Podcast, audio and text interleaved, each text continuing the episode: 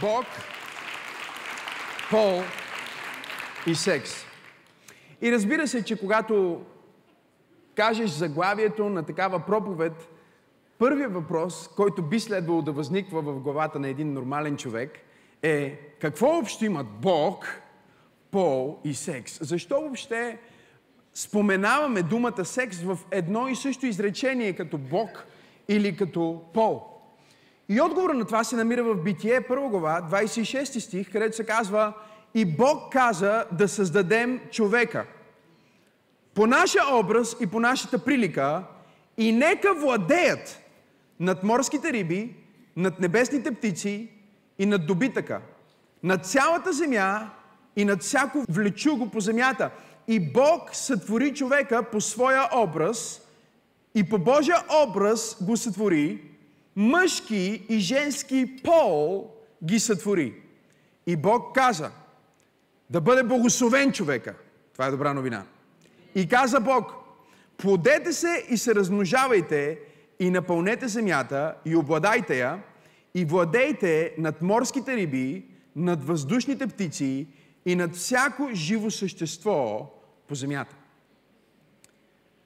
Библията е пълна с пасажи, които говорят за тази толкова неудобна тема, за сексуалността на човека.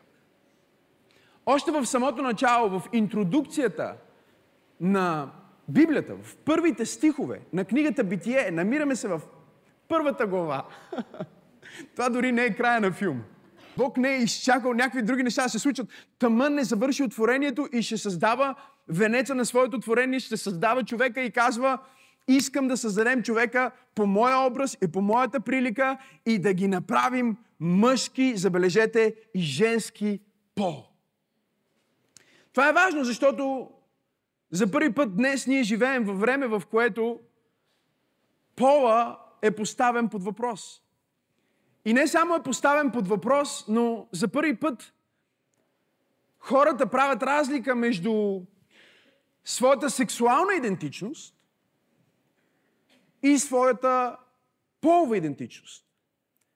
Днес, за съжаление, в западния свят не е необичайно непълнолетни деца да бъдат обучавани, да им бъде преподавано в училище за това, че те могат да имат различна полова идентичност от тази, която тяхното тяло им показва.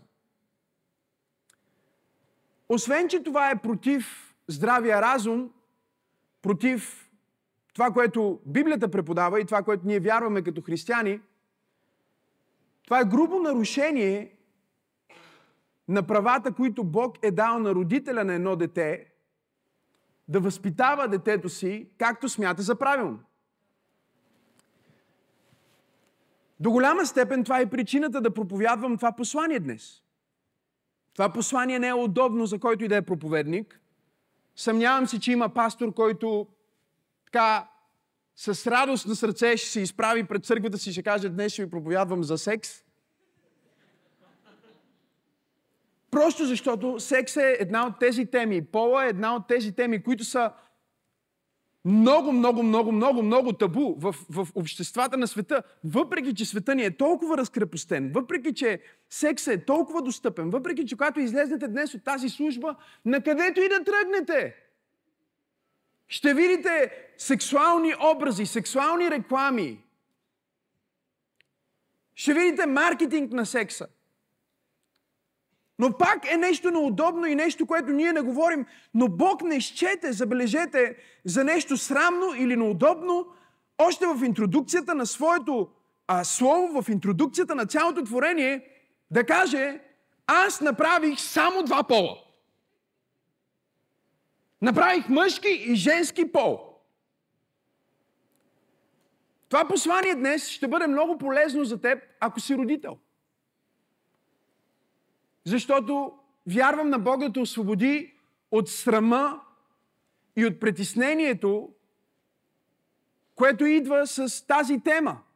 Вярвам Бог да ти даде достатъчно слово и инструменти в това получение днес, за да бъдеш първия, който говори на твоето дете за сексуалност, за пол, за секс, за семейство, за брак, за удоволствие. Това послание, освен всичко друго, вярвам, че ще бъде полезно на млади хора, които могат да бъдат объркани по отношение на своята сексуалност.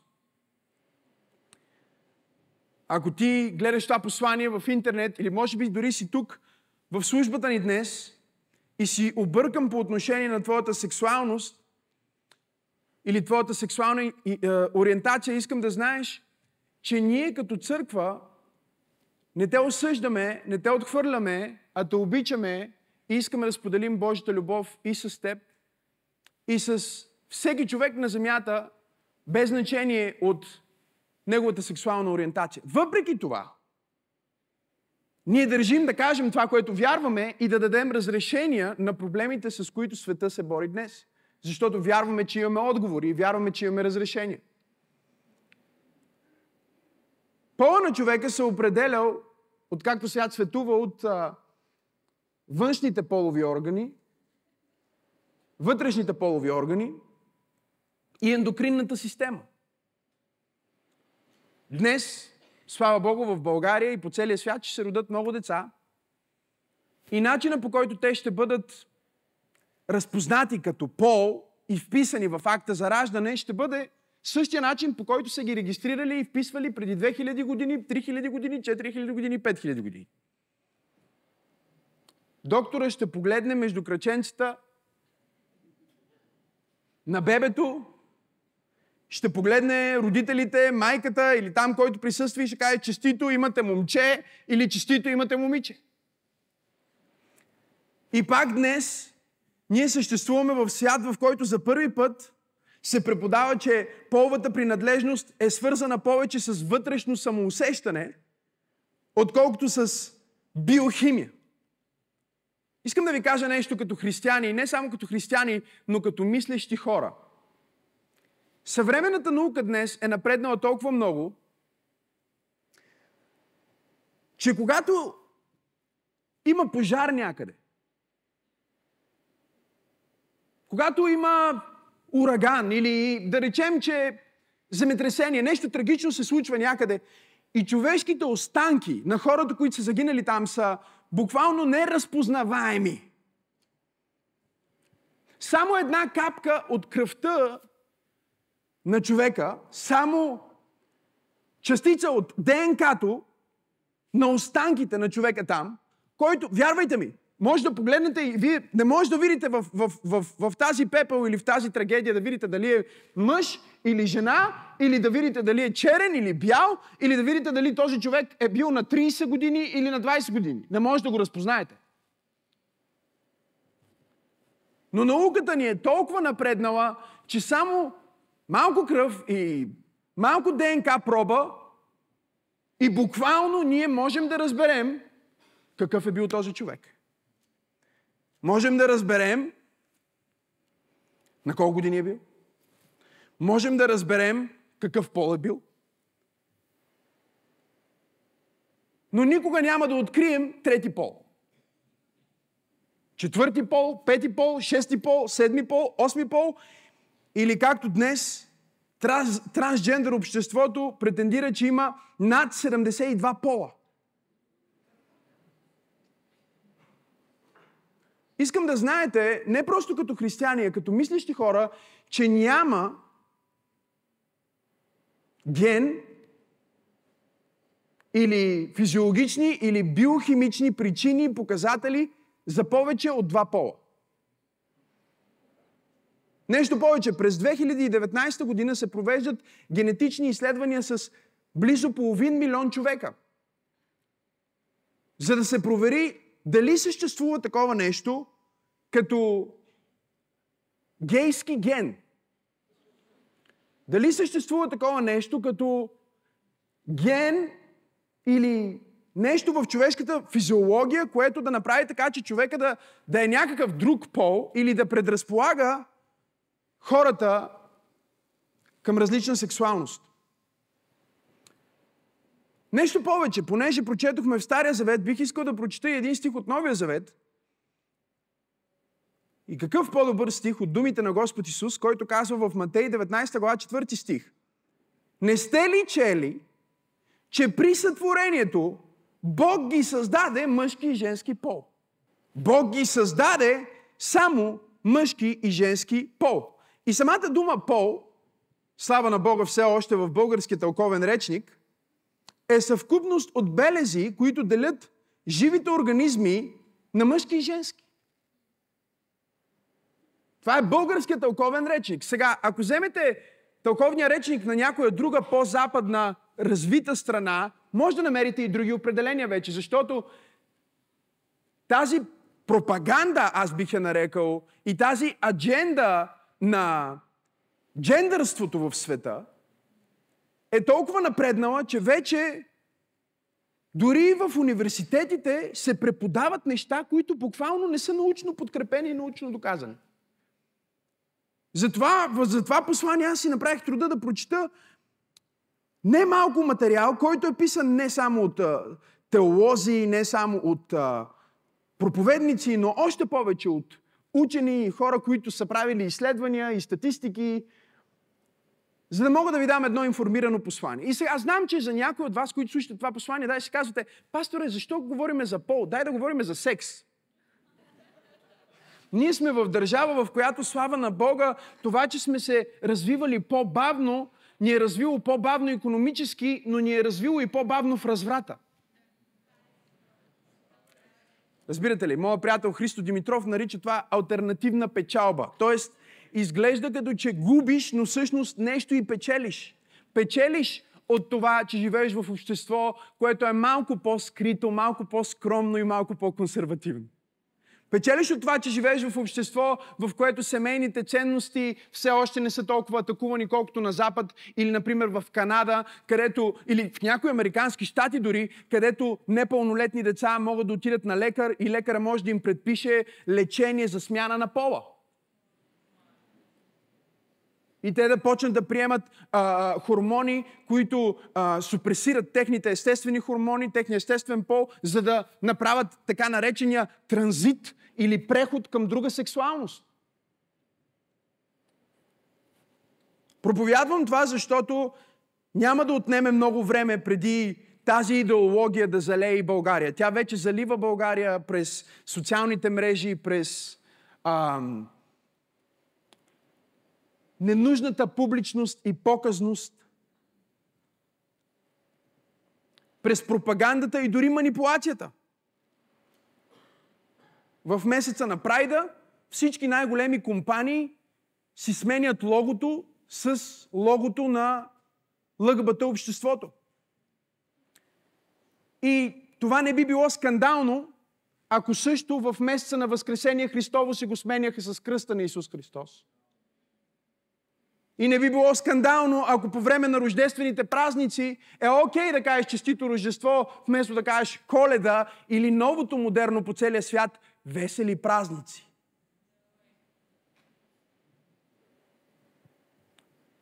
Проблема е реален и проблема е голям. Проблема е вкоренен в няколко неща. Номер едно е вкоренен в това, че избягвайки темата за сексуалността, сексуалната ориентация, пола и секса като цяло, цяло поколение родители са оставили децата си да се учат за секс от интернет и от порно.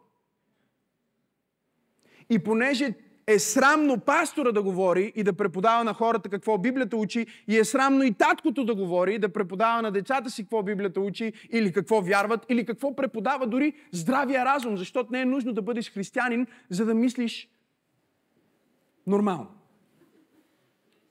Показва пастор, ти казваш, че другото не е нормално. Разбира се, че не е нормално. Абнормално е.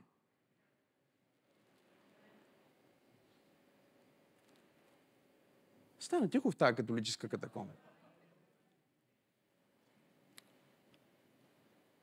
Но когато ние не говорим за забранените теми, ние ги даваме на Луцифер да говори. Знаете ли защо Бог говори за секса и за пола и каза на мъжи и жената правете секс? Защото вие четете плодете се. Нали знаете как, какво значи това?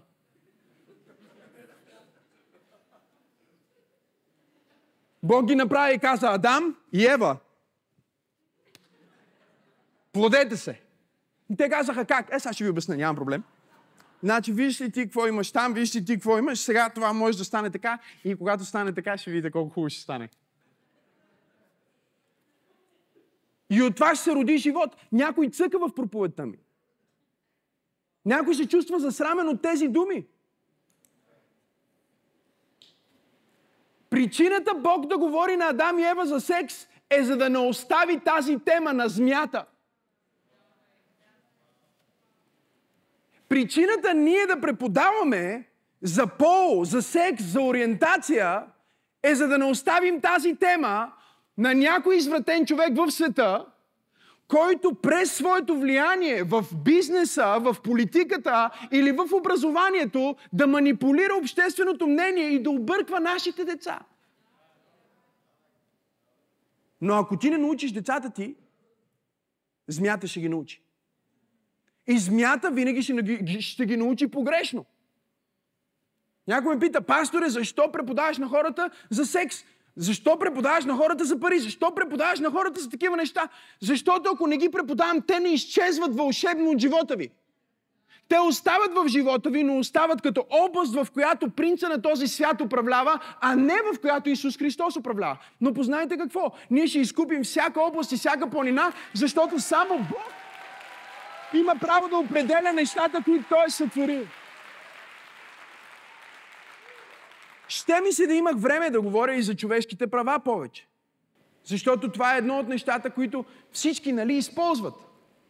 Всички използват, говорят за човешките права. Това, което пропускат, е, че единственият начин да имаме човешки права е да признаеме Творец, защото иначе никой няма никакви права. Правата са на база сътворение, не на база еволюция.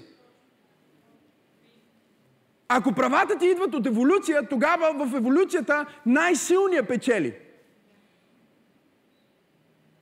Изисква се морален агент, изисква се върховна истина, изисква се някой, който не е движен от нищо, който движи всичко. Го наричат древните психолози, древните философи в, а, в, в, в, гръц, в гръцката философия.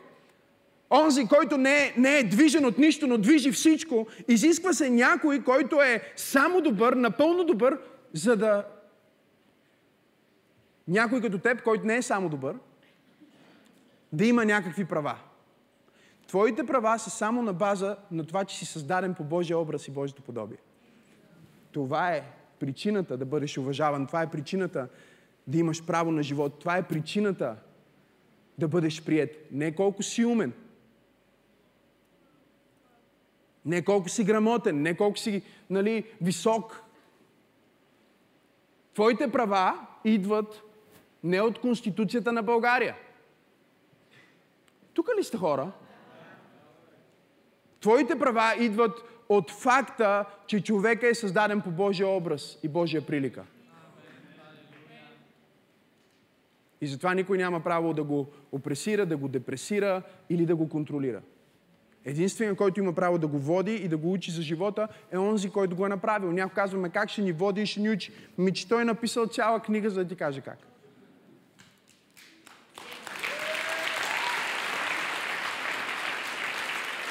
Затова в интродукцията на Конституцията на Съединените щати се казва, че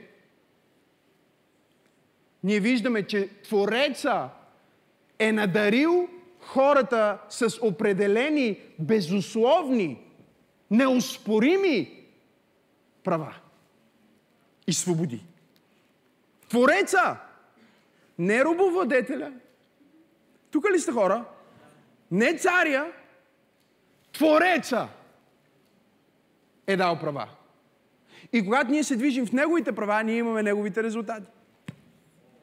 Когато ние се движиме в нашите права, ние имаме нашите резултати. Професор Колин Райт пише за Wall Street Journal по отношение на опасността на отричането на пола. И пише следното. При човека, както и при повечето животни и растения, биологичният пол на организмите кореспондира на един от два ясно различими типа репродуктивна анатомия. При хората репродуктивната анатомия е недвусмислено разделена на мъжки, на мъжка и женска. Още при раждането, и това е при 99.98% от времето. Не съществуват трети тип полови клетки при хората и за това няма полов спектрум, допълнителни полове отвъд мъжки и женски пол. Нещо повече, един мъж на име Уолт Хайер, който на 43 годишна възраст решава, че той всъщност страда от полова дисфория. Полова, полова дисфория означава, че си се родил в мъжко тяло, например, но се чувстваш като жена. Или си се родил в женско тяло, но се чувстваш като мъж. И съответно в много, както казах, напредничави страни по света днес се предлага лечение за тази дисфория, което е а, във формата на психотерапия, защото повечето а, доктори признават, че това е а, психически проблем, това е психическо разстройство. Но, за съжаление, много често, например в а, Шотландия, вярвам, и в някои други страни, непълнолетни деца имат право да отидат на лекар и доктора да им предпише лечение – хормонално лечение, в което те да започнат а, този транзишън, този преход от един пол към друг или време, в което те да променят тялото си по такъв начин, че да стане като, повече като тяло на мъж, ако са примерно в женско тяло, или повече като тяло на жена и обратното. И всъщност това лечение е много сериозно, защото след няколко години на а, приемане на тези хормони, това има своите резултати на човешкото тяло, освен всичко друго, човека спира да, да, да, да има способността да се възпроизвежда, което само по себе си е показателно за това колко е добро за теб да го правиш, спира да има възможността да се възпроизвежда, но стига дори до нали, кастриране, до премахване на гърдите на жените. И е нещо много сериозно. Нашия герой решава, че той ще направи точно това. Той е, е мъж, който решава, че ще стане жена.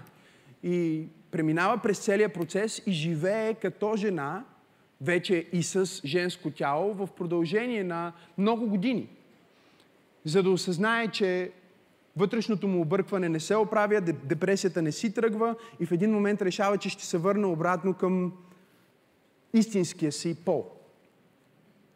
Той посвещава живота си на това да изучава какво се случва в случаите на хора, които са направили този преход и открива, че 20% от хората, които са направили този преход, са завършили този цикъл, в който са променили драстично тялото си и буквално са се усъкатили. 20% от хората съжаляват, 41% от хората имат опити за самоубийство. 50% от хората страдат от депресия. И 90% от хората имат значителни белези на психопатология – или това са различни видове психологични разстройства, с които тези хора се борят. Какъв е проблемът? Проблемът е, че ние не искаме да се обърнем към происхода на проблема. Някой беше казал, проблема не е проблема. И не винаги е така, но в много случаи е точно така. Проблема не е проблема. Всъщност, Проблема не е просто, че ние имаме едно много объркано поколение, защото днес а, е рекорден броя на хора, които претендират, че се борят с а, така наречената джендър дисфория или полова дисфория или това състояние, за което ви обясних. Проблема се състои първо в това, че ние не говорим за тези теми. Това, че ние не ги преподаваме, че ние се срамуваме да говорим с децата си и позволяваме тези теми да бъдат а, обсъждани повече в училище. Например, децата си говорят в училище за това какъв си ти, каква е тя, какво харесваш, какво не харесваш, говорят си за секс, говорят си за своя пол. И много често те могат да попаднат дори в среда, в която да имат приятели, които, например, страдат наистина от такава полова дисфория. Защото има хора, които наистина страдат от полова дисфория. Интересното обаче е, че те са 0,5% от населението на света. И ако ти си един от тези 0,5% и слушаш това послание, а, това не е за да те осъди, но аз вярвам, че Бог те обича и иска да ти помогне да се справиш с объркването в твоята душа. Проблема е духовен, освен всичко друго. И ние като християни разбираме, че по отношение на сексуалността има много духовна активност. Защото твоята сексуалност е отворена врата за духовния свят. Толкова отворена врата за духовния свят, че даже Библията ни казва, че когато един мъж и една жена са заедно, те стават един дух. Когато си легнеш с някой и правите секс, вие не просто се сливате физически, вие се сливате душевно и духовно. Апостол Павел казва, по какъв начин ще се слее Бог с дявола, светлината с тъмнината, говорейки за това. И той казва, когато вие сте повярвали в Христос, например, и вече сте били семейни, Христос ви е намерил като хора, които са семейни, тогава е добре да останете семейни. Но какво правите, когато, примерно, мъжът е невярващ, жената е вярваща? И апостол Павел отива толкова далече, че казва, невярващия мъж се освещава чрез вярващата жена. С други думи, в секса нещо духовно се случва. Не е просто физически акт, случва се нещо много по-тайнствено, нещо много по-съкровенно. И за това ни е толкова неудобно да си говорим за това. Защото колкото и да е развратен един човек, той вътре в себе си усеща, че това нещо е нещо свято. Че това нещо е повече от това, което изглежда, че е. Порнографията не помага. И в много от случаите, в които хората имат проблем със своята сексуалност, се откриват случаи на злоупотреба, педофилия или, например, че техните родители са ги обличали в женски дрехи. Или обратното. И е интересно, че в Библията имаме стих, който казва мъж да не се облича с женски дрехи и жена да не се облича с мъжки дрехи. Някой казва, чакай, пастор Максим, какво значи това? Защото те през годините дрехите се променят. Сега мъжа носи едно, едно време токчетата са ги носили мъжете, а не жените. Не знам дали знаете. В смисъл, че нали, едно време мъжете са били с роби, които приличат на рокли, сега носиме панталони. Така че какво значи това? Не става дума за стила и за външното. Буквално Бог казва, жената не трябва да се прави на мъж и мъжа не трябва да се прави на жена. Нещо повече в Второзаконие се казва, всеки да няма такъв между теб, който се прави на жена и да няма такъв между теб, да няма жена между теб, която се прави на мъж или се преструва на мъж или се облича на мъж, защото това е отвратително в очите на Господ. Отвратително е не просто защото Бог идва срещу теб заради а, твоето объркване, а е отвратително защото твоята сексуалност е създадена да разкрива част от Божието естество. Не случайно сексуалността е поставена в същия стих, в който Бог казва да създадем човек по нашия образ и по нашата прилика. И след това казва, ще ги направим мъжки и женски пол. С други думи, това, че Бог е преценил и те е благословил да се родиш като жена, означава, че Той има цел в твоя живот, има план за теб като жена и като жена ти можеш да разкриеш черти на Неговия характер, които никога не би могла да разкриеш като мъж. С две думи Бог казва, не се преструвай на нещо, което не си. Не се прави на нещо, което не си. Ама аз се чувствам като че съм. Да бе, ти може днеска да се чувстваш и като крадец. Това не значи, че трябва да бъдеш крадец. Някой ми казва, аз просто, просто ме привличат. Ми мен, примерно, ме привличат банки. Привличат ме. Да. И като бях дете и нямах възможност да си купа, примерно, някои скъпи дрехи, знаете ли как ме привличаха? Стоя в магазина и почват да ме привличат. Но забележете, ние не казваме, о, той е крадец. Еми просто така му се иска. Явно отвътре объркан иска да краде. Нека да го приемем така. Така ли е? Или ние не казваме дори, о, той е просто прелюбодеец, няма проблем, че прелюбодейства. Ние можем да не, не, той човек така се чувства, той е объркан, трябва да се съобразим с него. Не, ние можем да се съобразим с него и да му послужим и да го освободим от неговото объркване, но не можем да съобразим истината, обективната истина на света, в който живеем, с това, че някой се чувства по различен начин. Това е опасно. Това е опасно, защото всичко, което се изисква, е някой във власт, което се случва днес в света, да се чувства по различен начин. Нещо повече, крайно либералните медии в Америка днес започват да поставят темата под въпрос дали педофилията също не е някакъв проблем, който ние трябва да приемем, че някои хора така се раждат.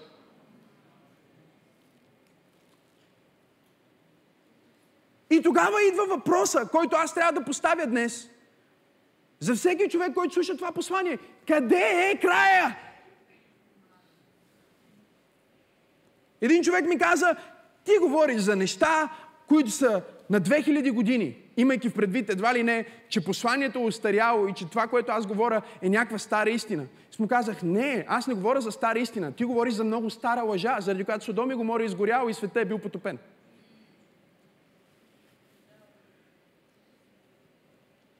Не можем да вземем слабостта на един човек и да я превърнем в стандарта на нашето общество.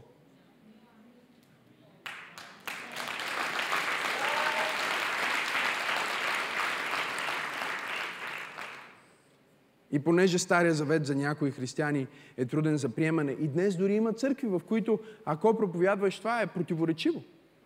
Днес има църкви, които проповядват, че можеш да бъдеш всякакъв от един от тези полове и всичко е окей. Няма проблем.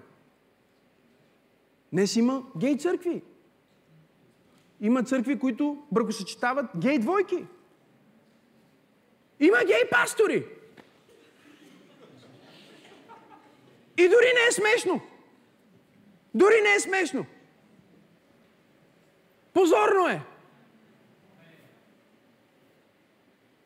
Това е все едно да сложиш председателя на ЛГБТ общността да бъдат мъж и жена, които не са гей.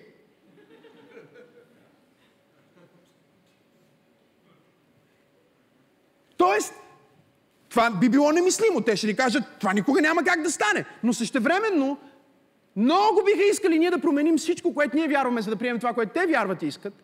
Но не биха искали да чуят това, което ние вярваме и това, което ние искаме или да го приемат. Но нека да говори апостол Павел вместо пастор Максим. Нима не знаете, че хората, които вършат зло, няма да наследят Божието царство. Не се заблуждавайте няма да го наследят нито онези, които вършат сексуални грехове. Това въжи за всички сексуални грехове. Държа да кажа това.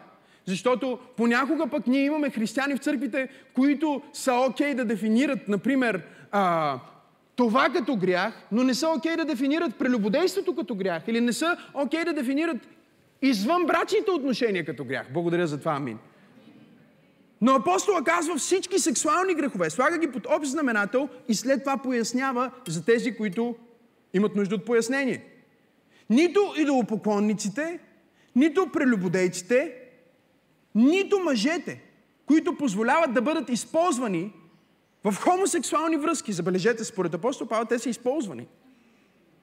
Нито мъжете, които практикуват хомосексуализъм, буквално думата тук на гръцки е малъкос, което е препратка към старозаветния стих в Второзакония, който казва да не се преструваш на жена. И мъж да не се преструва на жена. И жена да не се преструва на мъж. Нито кръците, нито алчните, нито пяниците, нито клеветниците, нито измамниците. Погледни човекът му кажи, Бог те направи такъв какъвто си с цел. Проблема до голяма степен е пропагандата. И тази проповед може да бъде свалена от YouTube, точно заради това. Ние живеем във време, в което има свобода на Словото, но ако докоснеш определени теми, ще те свалят, ще те блокират, ще те изтрият, ще те свалят от Twitter. И същевременно не свалят акаунта на най-големите порно сайтове от Twitter, където има детска порнография. Същевременно не свалят акаунтите на терористи, но свалят, банват и премахват консервативно мислещите хора от света. Нека да ви дам малко информация за пропагандата. До края на 2021 година има над 70 детски програми, които включват над 250 героя с нетипична сексуалност. Queer, трансджендър. Така че когато вие пускате анимации на децата си, отидете на ресторант и не искате те да ви шумат и вие им пускате някое детско, гледайте да не им пускате някое детско, което обърква тяхната сексуалност. Защото е пълно с такива. И, и, и злото се приема по-лесно от доброто. Аз разбирам това. Злото винаги е по-модерно от доброто. Затова сме взели от Америка Хелуин, ама не сме взели Деня на благодарността. Нали? Аз казвам, ако ще вземем Хелуин, дай да вземем и Деня на благодарността. Обаче не, ние казваме, нека вземем само за вампирите, само за изчадията, само за демоните и да празнуваме това, но нека да не празнуваме благодарността. И всъщност истинската дискриминация днес не е такава каквато е била преди 100 години, колкото и да се опитват либералите да ни кажат, че е така. Не е такава каквато е била преди 200 години. Сега ние имаме обратната дискриминация, в която либералите мачкат консервативните хора. В която мнението, което е консервативно, откровенно или традиционно да не дава Господ, трябва да бъде заличено. Само от САЩ през 2018 година са инвестирани 210 милиона долара в фундации и организации, които целят да популяризират и презентират LGBTQ общността по света. Посредством анимации, посредством образователни филмчета, посредством нови учебници в училищата. Днес има училища в света, които са задължени да презентират на децата, че има повече от два пола. Че има повече от две опции. Затова е важно да има християнски училища.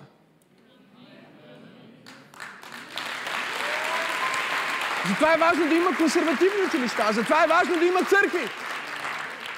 И нещо повече. Затова е важно ти да излезнеш от робството на религията и да говориш за реалните неща в живота. Докато проповядвах, едни хора там станаха и стръгнаха. Може би отидох от туалетната, може би си тръгнаха, защото им дойде твърде много. Проблема е, че същите хора ще дойдат след 10 години в църквата да ни се оплакват, че си не им е гей. И да кажат, пасторе, помогни, момчето ми се опита да се самоубие. Защо? Защото ти като родител имаш отговорност. Точно както небесният родител събра Адам и Ева и той каза, нека да ви обясна за пола, нека да ви обясна за секса. Плодете се и се размножавайте. За да махне опцията змията да го обясни. Кога трябва да говоря с децата ми? Според мен, във времето, в което живеем, преди да отидат в училището. Защото в деня, в който твоите деца отидат в това училище, те вече чуват и за наркотици, чуват и за секс. Може би дори преди това са гледали порно. Казва, пасторе, как можеш да говориш такива неща? Хей, ние имаме тинейджери в църквата. Ние имаме деца в нашата църква. Ние ги ние се грижим за тях, наблюдаваме животите им и те понякога ни споделят неща, които аз дори не съм си представил. Аз съм млад проповедник, съвсем наскоро и аз бях в училище. Разврата се движи с невероятна скорост. И разрешението не е ние да стоим и да маршируваме и да сме против това и да говориме против другото и да си слагаме на стените против и да се подиграваме с хората, които са объркани. Или да ги обиждаме, или дори агресия.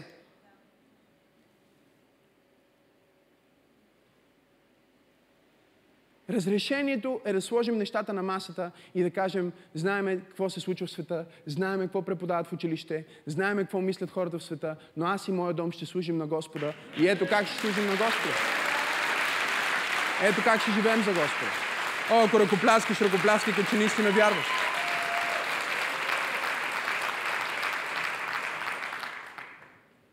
За мен лично, като родител на две деца,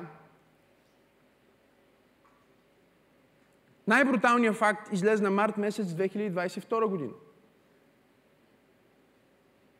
когато в интернет изтекоха записи от среща на върха на Дисни, в които президента на Дисни, като президент, каза, че организацията им трябва да работи в това десетилетие, за да поне половината герои на Дисни, поне половината герои,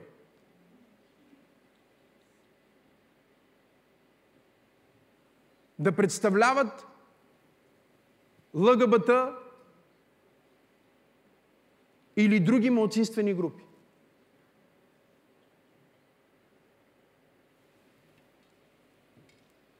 Как пък да не представляват нашата малцинствена група? И ние сме малцинство също. Ние сме невероятно малцинствена група с пастор Тери. Малцинствената група на девиците. Не, наистина. Говорих с едни млади хора, предприемачи, имаха стартъп и ме бяха поканили да ги консултирам. Консултирах ги, след това отидохме на обяд и пастор Тери дойде на обяда. И си говорихме и те казаха, добре, от колко време сте ви в брак? Питаха ни за брака, ни беше много интересно. И стигнахме нали, до това, че всъщност ние сме... Ам, аз съм нейната първа сериозна връзка и тя е моята първа сериозна връзка. И те казаха, добре бе, наистина ли, вие всъщност преди това не сте правили секс с никой? И ние с много голяма радост казахме, да, абсолютно. И лидерката на целия стартъп ми каза, тя много му уважава, нали, ми каза, наведе се към мен и каза, моля те, това не го казва и на никой, никой. Срамно бе. Трябва да го скриеш. Моля те, вика, не го казвай това на никой никога. Аз се погледнах и казах, защо? Трябва да крия това, че съм живял по този начин? Според тебе е тъпо или според тебе а, това ме определя като човек? Колко е интересно, че ние трябва да се навием да приемем различните, но когато ние сме различните, не може да ни приемат. Защото нашето различие е като ярка светлина, която им блести в очите и ги кара да ги боли.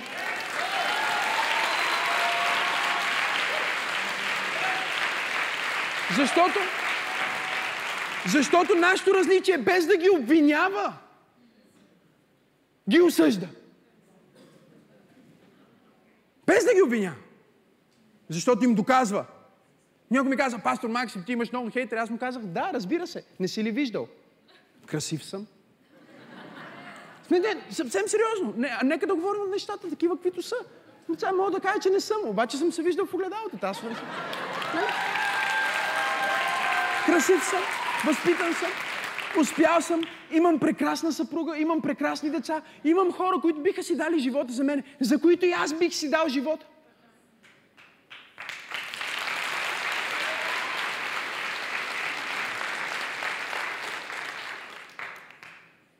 Имам някаква популярност, имам хора, които ме слушат. Разбира се, че имаш две опции. Едната опция е да кажеш, този човек прави нещо правилно. Дай да да следваме, дай да се научим. Или да кажеш, а, той е измамник, той е лъжец, той е друг, той не е такъв, какъвто се представя. Защо? Защото ако аз съм такъв, какъвто се представям, и аз съм тръгнал от махалата, и аз съм израснал без баща. Знаете ли, защо проповядвам тази проповед? Защото много от вас са израснали без баща. Защото много от вас нямат кой да ви каже тези неща. Защото на мен нямаше кой да ми каже тези неща. И защото Бог ми каза, искам да бъдеш за едно поколение това, което никога не си имал. Искам да бъдеш баща на хората. Искам да ги научиш за живота. Да ги научиш как да вярват в мен. И не само как да вярват в мен, но как да живеят добре.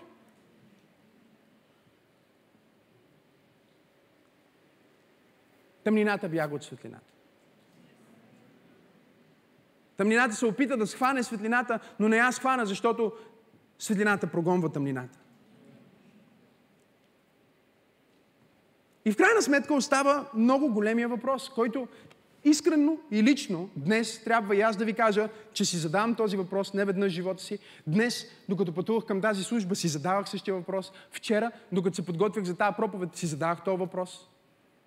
През цялата седмица, когато четях всички тези изследвания и статистики, които дори не мога да ви ги кажа, някои от тях ще ги споделим в нашата затворена телеграм група, пробуждане, където ще получите всички стихове за проповедта и допълнителните а, неща, които може да прочетете и да, да ресърчнете като родител, като млад мъж, като млада жена, да се запознаете. Си задавах един и същи въпрос и той беше, е, защо Господи го направи така? Защо ни направи сексуални? Не можеш ли да ни направиш като рибките, бе?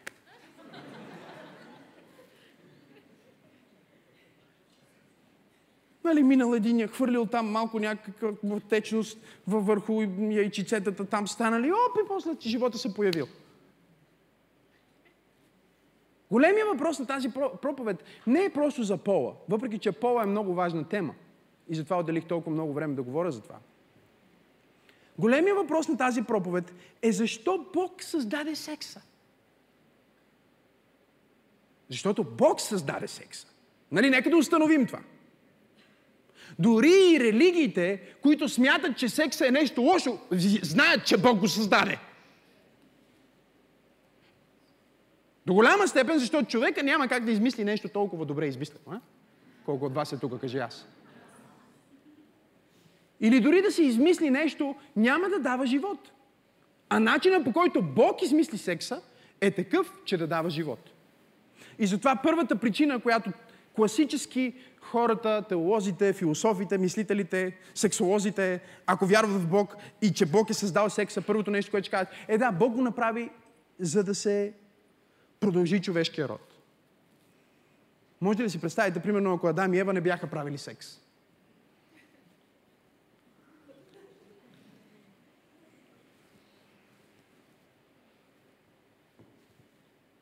Или ако, примерно, целият свят станат гейове, или целият свят станат лесбийки. Много бързо човешката цивилизация ще се заличи. Това е идеята на Библията, като разказва за Содом и Гомор. Някой казва, идва, падаха камъни, падаше огън. Нали, окей, аз нямам нужда дори да вярвам, че е имало истински камъни, истински огън и че наистина хората са били изпепелени.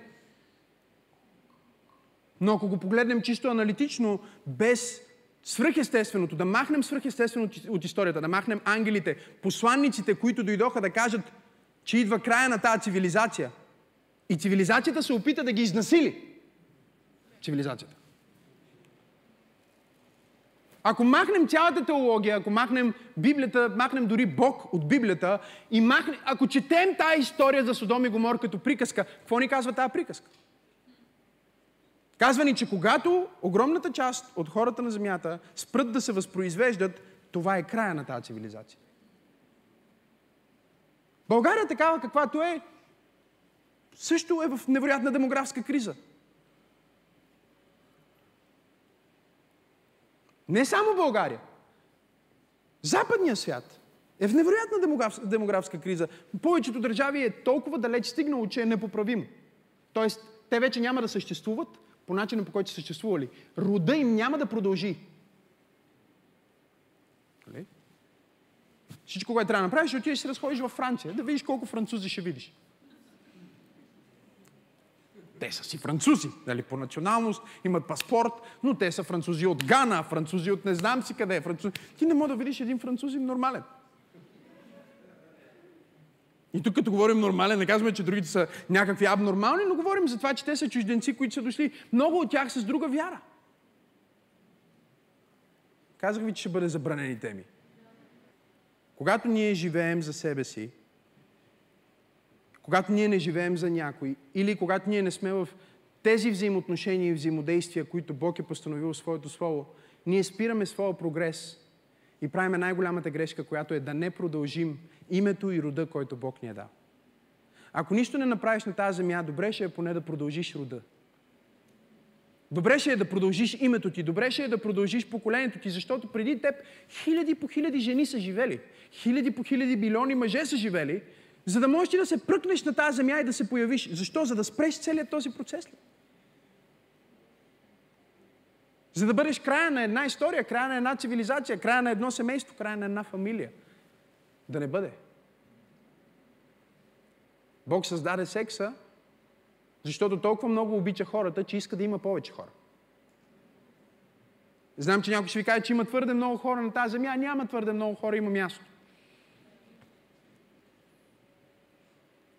Питаха един от най-успешните хора на планетата в момента, Илон Мъск, какво е най-опасното нещо според теб, според теб за човечеството? И той каза, ами това, че не раждаме достатъчно е, деца. Това може да е края на човешката цивилизация, каза Илон Мъск. Според него най-опасното нещо е, че ние не правиме деца. Тук аз не се съгласявам с всичко друго, което той казва, но тук сме много съгласни. Бог им каза, подете се и се размножавайте и след това казва, напълнете земята и владейте над нея.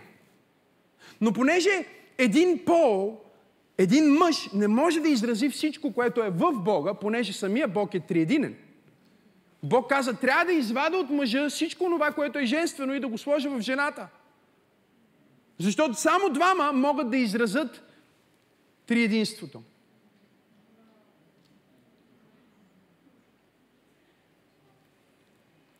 Така че секса Бог го направи за да се умножаваме, секса Бог го направи за да го отразяваме, секса Бог го направи.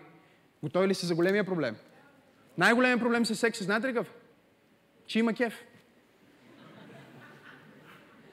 Е, това съм го питал Бог. Един ден казах, добре, бе, Боже, не можеш ли да не слагаш такова удоволствие? Ако не слагаше такова удоволствие, нямаше да е толкова скандално, когато говорим за това.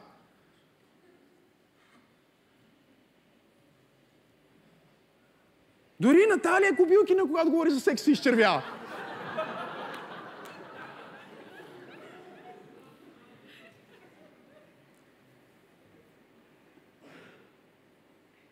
Защо бе Боже го направи по този начин? Защото Бог каза, как да открия сега на моето творение, какъв ще бъде техния живот и как могат да живеят добре на тази земя. Първо трябва да им кажа, че всички хубави неща се случват, когато се съблечеш.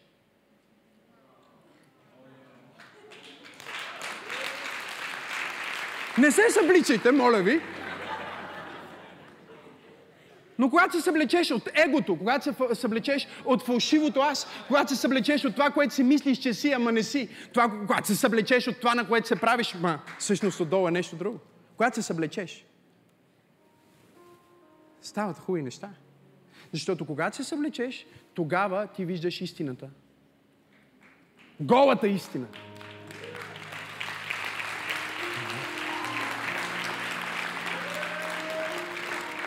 Бог създаде секса, защото секса е училище за смирение. Какъвто и секс да правиш, секс е училище за смирение. Дори ако си толкова пропаднал, че няма с кой да правиш секс, и си се скровал в интернет и си написал секс и ти излезнал пастор, честит, слушаш проповед. А ти, примерно, ти, примерно, си толкова гладен за секс, толкова много ти се прави секс, ама нямаш с кой да правиш секс. И си писал секс, за да ти излезне някоя компаньонка за секс. Е, дори на нея трябва да извъннеш. Секса ни учи на комуникация. Не можеш да правиш секс без да комуникираш. Те дори животните се ухажват.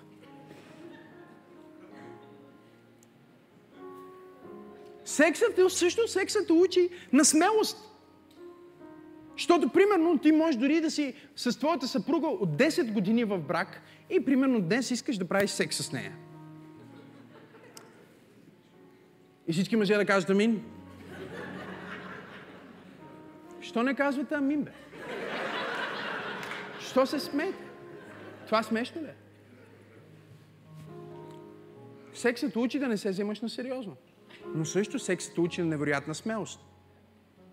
Защото може да си с женати от 20 години и сега, като подхождаш към нея, освен ако не си супер, супер прост. Нали? Защото има и хора, които са супер прости. Те отидат, а, арма, нали? За тях аз им чета втора глава на Битие, където се казва и Бог търсише подходящ помощник, приведе при Адам всички животни. Те са от този период.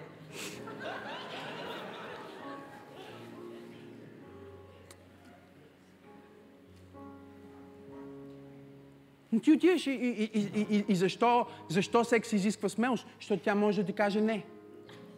Ми ние сме от 10 години заедно. Да, обаче може да ти каже не. Всички жени да кажат да.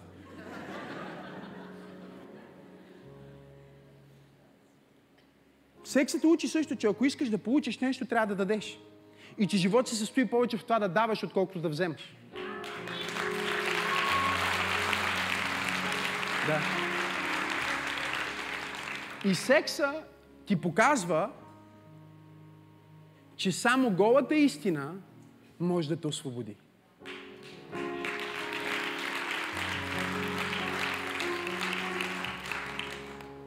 И понеже някой казва, е, тук вече прекали, Исус каза, и ще познаете истината. И истината ще ви направи свободни.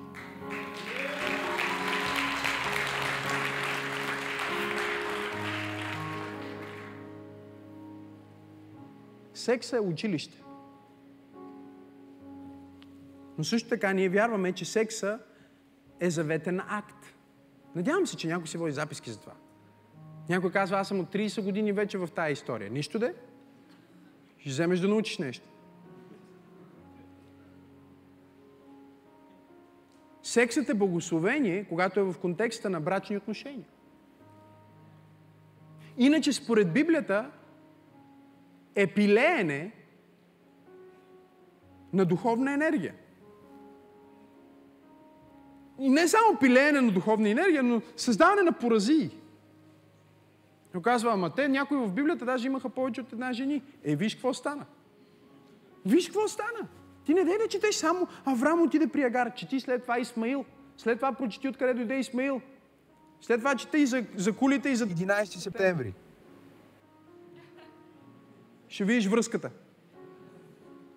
Защото секса е огромна сила. Секса е сила. Секса е сила, която Бог даде на мъжа и жената, за да бъдат заедно за винаги. За да бъдат привързани, за да бъдат единни, за да бъдат благословени и да бъдат продуктивни. Не само да има удоволствие, ами даже да произведе това удоволствие най-красивото нещо, което може да се произведе. Най-прекрасният подарък, който ти можеш да дадеш с твоята съпруга на Бог е бебе. Тяло, в което той да вкара дух. О, ако ръкопляскаш, ръкопляска, че наистина вярваш. Секса е дар от Бога. Посредством който човекът се множи за удоволствие на небесния баща. Ако ти си много напреднал в години и вече си дядо, ти разбираш Бог Отец най-добре. Ти казваш на децата ти, искам още внуци, искам още внуци, искам още внуци.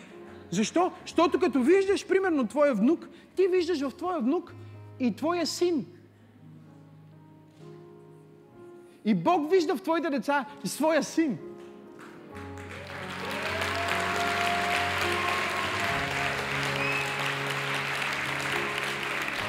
И ако ти имаш затруднения, ако, ти си, ако вие сте двойка днес и имате затруднения с това да имате биологични деца, има много начини, по които Бог може да ви благослови с деца. Един от начините е осиновяване. И, и някой ме пита даже, пасторе, това библейско ли? Аз казвам, ти чел ли си, че в Библията ние сме осиновени от Бог? Чел ли си, че в Библията ние имаме, според посланието до римляните, дух на осиновление, чрез който викаме Ава Оче? Говорих с един млад мъж, който имаш трудност да има деца и той каза, лесно е да кажеш това, защото ти имаш две деца. Аз му казах, не, аз го казах това преди да имам деца. Защото когато чакахме и работихме за Сара, минаха две години, може би, и ние имахме разговор с пасторите и тя малко почна да се притеснява. Казах, знаеш какво? Има милиони, милиони, милиони дечица на света, които се раждат, които са хвърляни на кофта.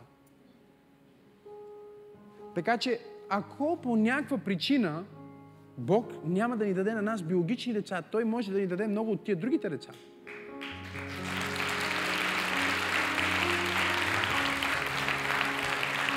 Нека ги вземе.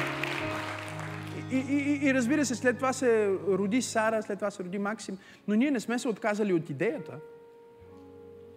Просто чакаме Максим и Сара да пораснат, за да одобрят да добавим някой в семейството им. Защото и в Божието семейство е по същия начин. Бог те е приел като Негово дете, ако приемеш Исус за свой Господ. Ма друго е църквата да те приеме. Затова ние имаме посвещение в църква пробуждане. Затова празнуваме всеки път, когато имаме нови членове, защото Бог ги осиновява като родени в дома, като родени от Него, като пратени деца в това духовно семейство, наречено пробуждане.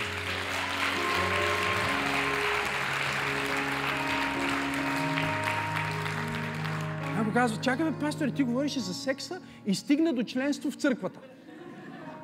Не сте ли чели, че апостол Павел каза, голяма мистерия е това, защото не ви говоря за мъжа и жената, а ви говоря за Христос и за църквата. Защото само този заветен акт между един мъж и една жена, колко се обичат, как могат да се възпроизвеждат, как могат да раждат деца, да осиновяват деца и да променят света и как могат да бъдат най-малката градивна единица на всяко общество. Всъщност тази истина изобразява по-голямата селестиална истина, че Бог иска да ожени света за Христос и цял цялото творение да бъде Негова невяста.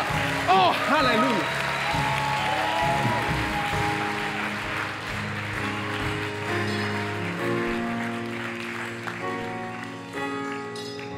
Сексът е толкова важен и ни учи на толкова автентичност и смирение и интимност – и ни учи на това, че само истинската интимност може да произведе плод.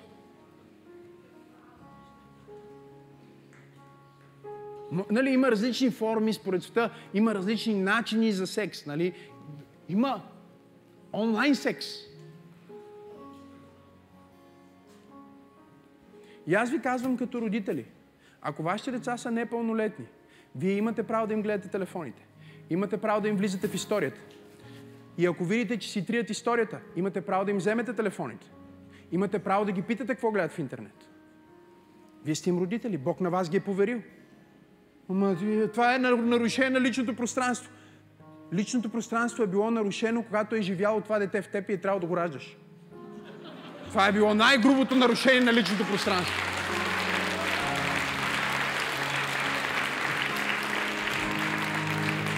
Нарушава личното пространство. Чакай бе, ти знаеш откъде идва. Нали, хората се учат как да се учат децата. Идват от птичките, идват от гълъбите. Един ден Макси сигурно беше на годинка и половина. С казах, ей, слушай какво ти казва майка ти. Той, не, не, не, не. Викам, погледни ме. Виж ли тази жена? Това не е жена, това е мама. Викам, не, погледни я. Това е жена. И ти като едно малко бебе, си живял вътре в нея и те е хранила със собствения си живот. Виж, не казвам, че това е най-добрият начин да преподавате такива уроци. Малко беше първобитно, осъзнавам. Макси от време на време отива, пипа коремчето на пастора и казва, мамо, аз тук живях ли? Пастор вика, да, тук е, живя, тук вътре, в мене живя.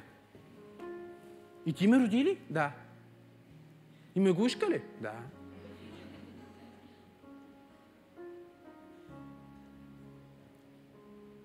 Научно доказано е, че човешкият мозък, различни области, специално две от областите в мозъка на човека, които отговарят за емоциите, където е до голяма степен идентичността, и центъра за вземане на решения се развиват до 25 годишна възраст.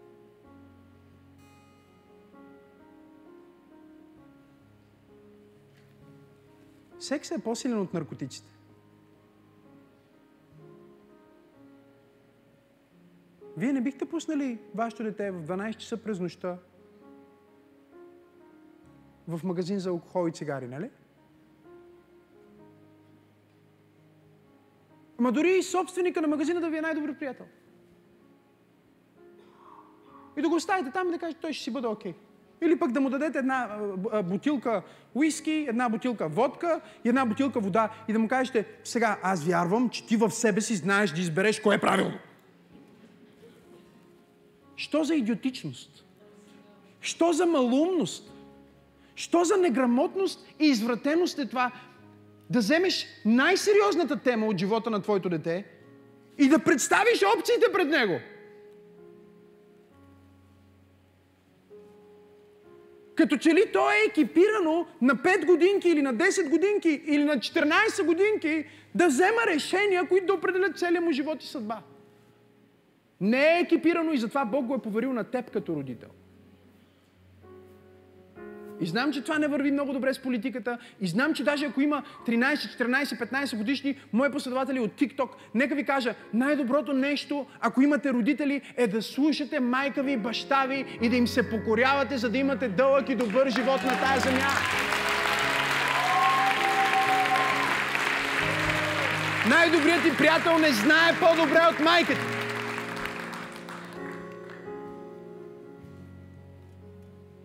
Най-добрият ти приятел може да е болен от полова дисфория. Може да е объркан. И познай какво? Може би ти не си човек, който може да му помогне. Като родител ти имаш право да определяш с кои деца твоите деца имат право да си играят. Не знам дали сте тук или ви изгубих. Моята баба, моята баба ми забраняваше да играя с определени момченца. Сега тя нямаше механизъм по който да ме спре. Разбира се, че всичко забранено става интересно, нали? Но тя се ми казваше, бабе, той не е добър за теб. Не е добър за тебе. Тя имаше преценка. И слава на Бога, че ми се бъркаше, защото в един момент аз почнах си правя анализ. Абе, наистина май не е добре за мен това.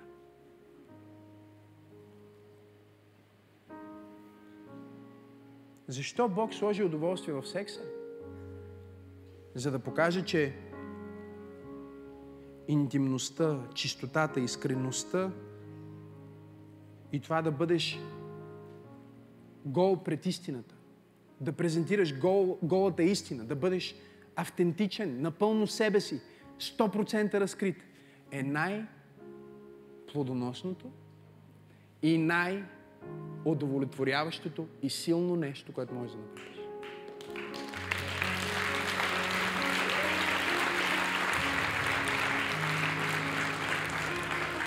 И когато застанеш пред Господ, трябва да го правиш всеки път. Не да се събличаш.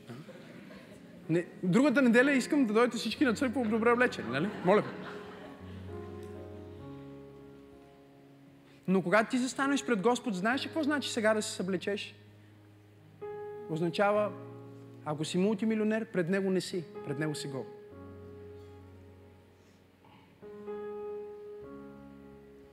Ако си на 75 и мислиш, че знаеш всичко за живота, пред Него не си, пред Него си гол, бебе.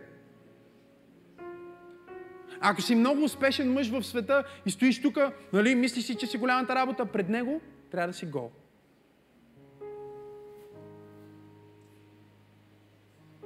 Ако си отхвърлен, маргинализиран, неграмотен или хората си мислят, че ти за нищо не ставаш, познай какво. Няма никакво значение, защото пред Него ти си такъв, какъвто наистина си. Ти си напълно открит. Напълно отворен. Без тайни. Без никакви скрити неща.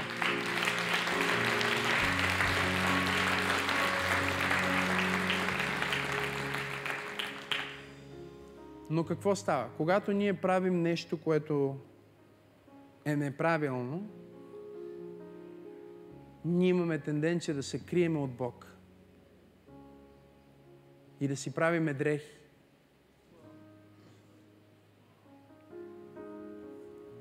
Когато ние сме в открити отношения един с друг и с Бог, вижте какво пише. И мъжът и жената бяха голи и не се срамуваха. Мъжът и жената бяха голи и не се срамуваха. Сега, те от вас, които са семейни, вие сте се виждали с жена ви и мъжа ви, вие сте се виждали много пъти голи и всеки път има някакво неудобство. Така ли е? Нали? Ама сега това ти е твоята жена, тя е твоето тяло. Обаче все пак, като я видиш, нали, изпитваш някакви неща. Не е като да си напълно сам в стаята. Но те не се срамуваха.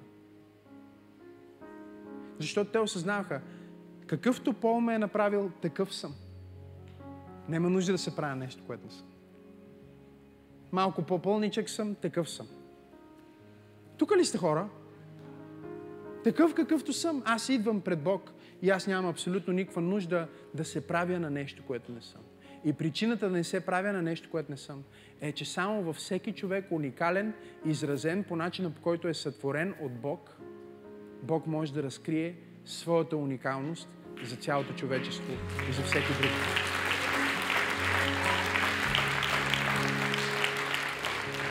Хайде, дай му слава, дай му слава, камон.